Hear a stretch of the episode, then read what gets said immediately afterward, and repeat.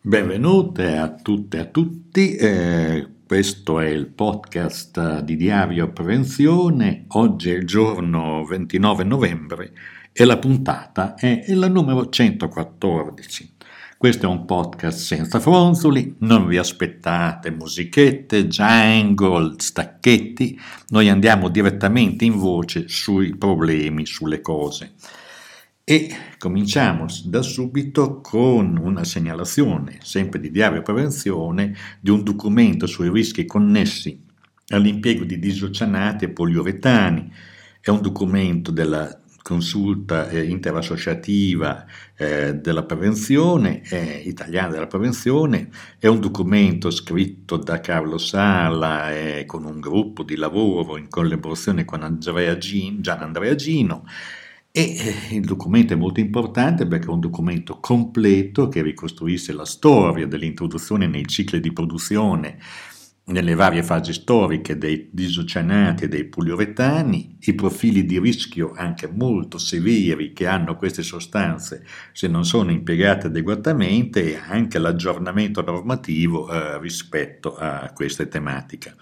È un rischio chimico severo e quindi mh, conviene gestirlo bene e in questo senso lo segnaliamo e lo potete vedere su Diario Prevenzione. Eh, andiamo poi a vedere invece un altro documento che riguarda l'appello globale per il monitoraggio della salute dei lavoratori su Lancet. Lancet è una rivista molto importante, forse una tra le più importanti di, della medicina, dove si pubblicano le ricerche classe A alta A, cioè la, una delle più anche sorvegliate dal punto di vista della qualità dei report che vengono prodotti. E l'Enset ha lanciato un monitoraggio perché gli autori che propongono hanno chiesto dati e sistemi di monitoraggio della salute dei lavoratori per migliorare appunto avere dei dati per stabilire con migliore precisione gli obiettivi di sviluppo. Gli autori sottolineano che i cambiamenti nel mondo del lavoro, come la globalizzazione, l'automazione, la digitalizzazione, le nuove pandemie, l'inquinamento ambientale e il cambiamento climatico stanno causando nuovi rischi per la salute sul lavoro e aumentando le disuguaglianze sanitarie tra i lavoratori. Questo su scala mondiale, poi capite quanto siano grandi le differenze e le disuguaglianze. Quindi tramite Lancet lanciano questo appello praticamente a, una, a, rafforzare il monitoraggio della salute e dei diritti del lavoro. Insomma, Lancet fa un'operazione di responsabilità della medicina a guardare questo aspetto, questa angolatura del mondo del lavoro perché molti eventi avversi stanno in effetti minacciando eh, la salute di milioni di lavoratori. In questo senso, quindi, segnaliamo anche questo tipo di, eh, di proposta che avviene molto importante eh, Lancet. E sempre per stare in tema, quindi andiamo a vedere un'altra cosa, cioè una cosa molto severa, seria, eh, condizioni di lavoro deplorevoli per i lavoratori che lavorano alla ristrutturazione degli edifici eh, destinati a COP28. COP28 si terrà nei prossimi giorni a Dubai e l'indagine mostra che i lavoratori migranti che hanno lavorato a 42 gradi sotto un sole cocente all'inizio di settembre per ristrutturare gli edifici dell'Expo City a Dubai negli Emirati quello dove dovrebbero andare, però sarà COP28 per altri aspetti, non per questo aspetto qui, e non è atteso un grande, un grande, un grande evento, ma dentro sostanzialmente un po' una scatola vuota, in quanto, oppure sarà piena di interessi dei petrolieri perché avvenendo in Arabia Saudita, negli negli Emirati Arabi Uniti, eh, scusate, non in Arabia Saudita, in Arabia, eh, questi chiaramente stanno facendo un'operazione eh, in cui la priorità, l'asse portante è il petrolio. Eh, originari questi lavoratori dell'Africa, dell'Asia meridionale, eh, coinvolti, questi autori non erano tanti, 30, 40 lavoratori coinvolti trasportavano carichi pesanti in condizioni di caldo estremo e umidità elevata in periodi in cui il lavoro non è legale negli Emirati Arabi Uniti. Da una risoluzione ministeriale il lavoro all'aperto è vietato dalle 12.30 alle 15 dal 15 giugno al 15 settembre, ma siccome c'era l'urgenza della consegna, E ci sono per l'appunto delle, le, anche Le Monde ha riportato delle interviste in cui dicono queste persone che hanno lavorato in condizioni veramente difficili. Tenete conto che già per eh, i campionati di calcio che si sono tenuti in Qatar ci sono stati circa 6.000 morti per fare tutte le strutture, quindi è una storia tragica quella, e per adesso anche l'Expo 2030 eh, dove è stato vinto eh, in, in, quell'area ci saranno comunque dei problemi sempre molto consistenti. Sì, di gestione del lavoro, della qualità del lavoro in condizioni estreme perché sono anche paesi molto caldi, se poi aggiungiamo anche il cambiamento climatico eh, sarà, dovrebbero lavorare solo di notte. Vediamo eh, invece un nuovo contributo di Maurizio Massetti, che ringraziamo, sui nuovi rischi lavorativi, stress lavoro correlato e rischi psicosociali. Anche in questo caso Massetti fa un'operazione di divulgazione, di chiarezza con metodo, di spiegarci cosa sono i rischi psicosociali, ci dà tutta la, la dimensione del cambiamento del fenomeno dalla fatica fisica alla fatica nervosa, è tutto un passaggio storico e tra l'altro un passaggio storico pesante perché ormai ai lavoratori gli viene chiesto di dare al massimo, il massimo che possono dare nell'unità di tempo più breve con anche una stress, stressandoli in tutti, in tutta la, con una concentrazione per cui le famose porosità del passato nel tempo di lavoro non esistono più. E questo naturalmente è un problema molto molto severo, molto serio. Eh,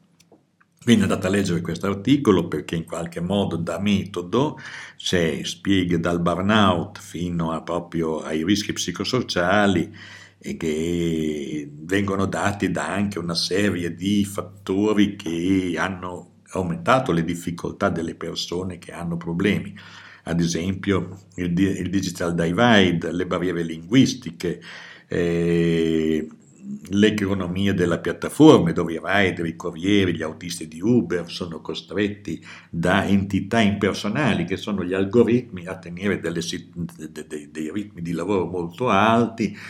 con delle pagelle nascoste gestite dagli algoritmi per cui possono trovarsi fuori da un momento all'altro senza neanche avere il tempo di accorgersi del perché sono stati selezionati in negativo. Insomma, non è un mondo del lavoro fantastico quello che ci sta attendendo. Purtroppo chi deve lavorare eh, si trova di fronte a una serie di complessità e di problemi per cui eh, uscirne in salute eh, sarà sempre più difficile. Autotutelarsi sarà una fatica sempre più consistente, sempre più... Eh, sarà sempre più difficile eh, autotutelare la, autotutelarsi nella propria salute. Eh, andiamo avanti un attimo. Ecco.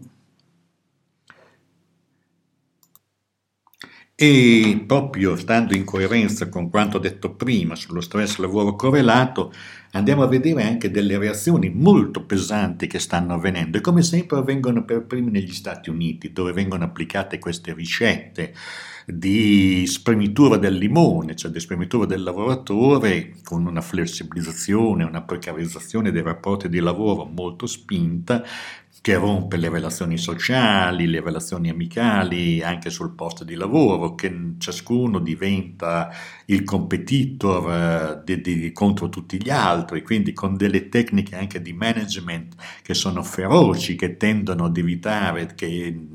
si creino dei cluster di solidarietà tra i lavoratori e quindi proprio per evitare questo naturalmente si crea una forte tensione e forte stress. E naturalmente le reazioni si sono cominciate a vedere in particolare dopo la pandemia, durante la pandemia, cioè delle persone che dentro a un mondo di grande precarietà in cui è difficile immaginare quello che sarà il futuro, di prospettare e di avere un orizzonte lungo per cui lavorare, per cui si sta nell'azienda, fin dalla, dalla, come si faceva nel passato, un lavoro per costruirsi poi una propria strategia di vita, si compra la casa, si mette su famiglia e si fanno i bambini e, e questo è stato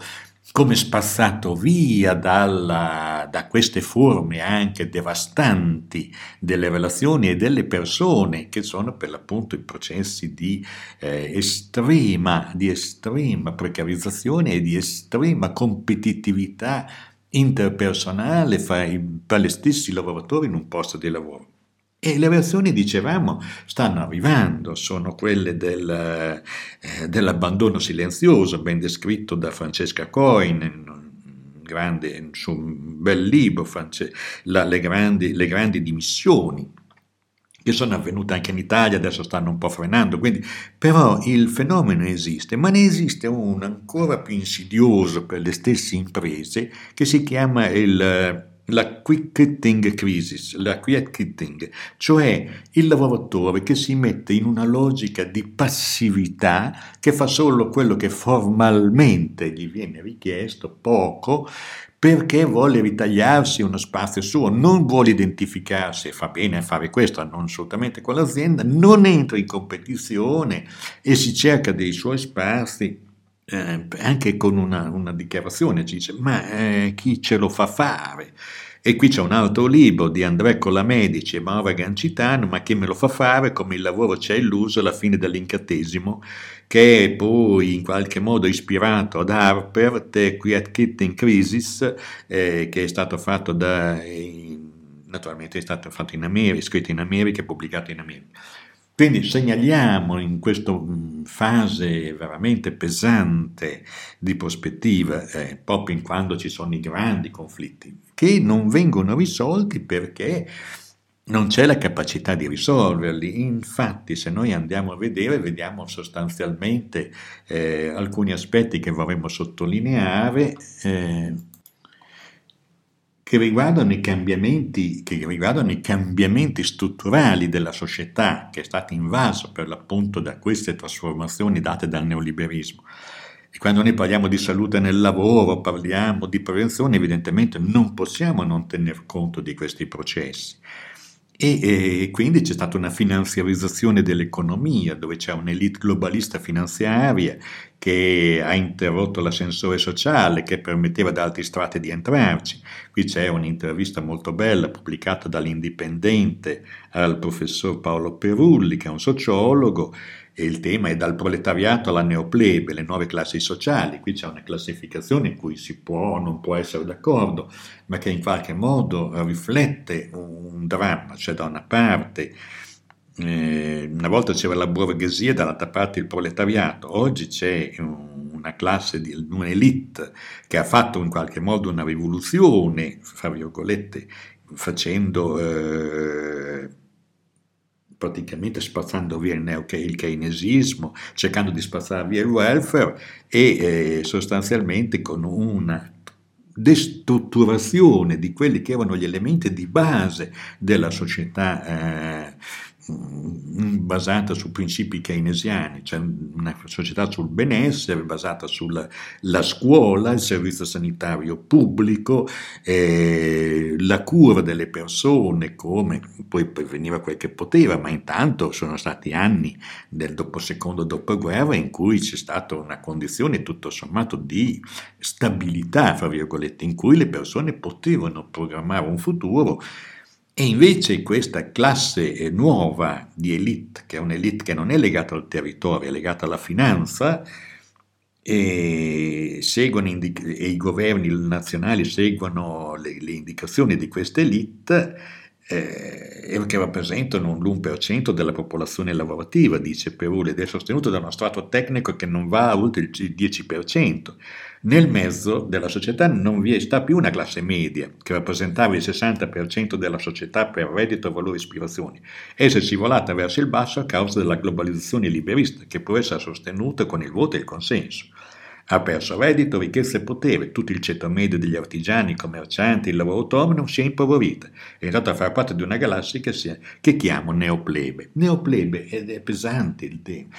Perché cosa vuol dire? Che non è una classe che ha un deficit di rappresentanza politica e sociale, coltiva una rabbia, un risentimento, una mancanza di alternative. Vi è una classe operaia che ha subito intensi processi di deindustrializzazione e un nuovo crescente proletariato dei servizi poveri e dequalificati che comprende anche immigrati, giovani, eccetera, eccetera. E quindi c'è questa specie di eh, stravolgimento per cui anche le lotte per i diritti, le lotte per confermare una redistribuzione che sia più equa è sempre più difficile giorno per giorno. E quindi Certo, neoplebe potrebbe essere vissuto anche come un termine offensivo, ma c'è in effetti un tentativo di trasformare questa eh, dice l'autore, la neoplebe è un termine urticante, non piace perché si ritiene dispregiativo, invece ritengo che esprima bene la situazione dello strato inferiore della società che è sempre esistito ed è sempre la marginalizzazione di quelli che non contano, che non hanno gli strumenti per, fare, per, per, far, per, far, farsi rappresentare nelle decisioni dove c'è il potere.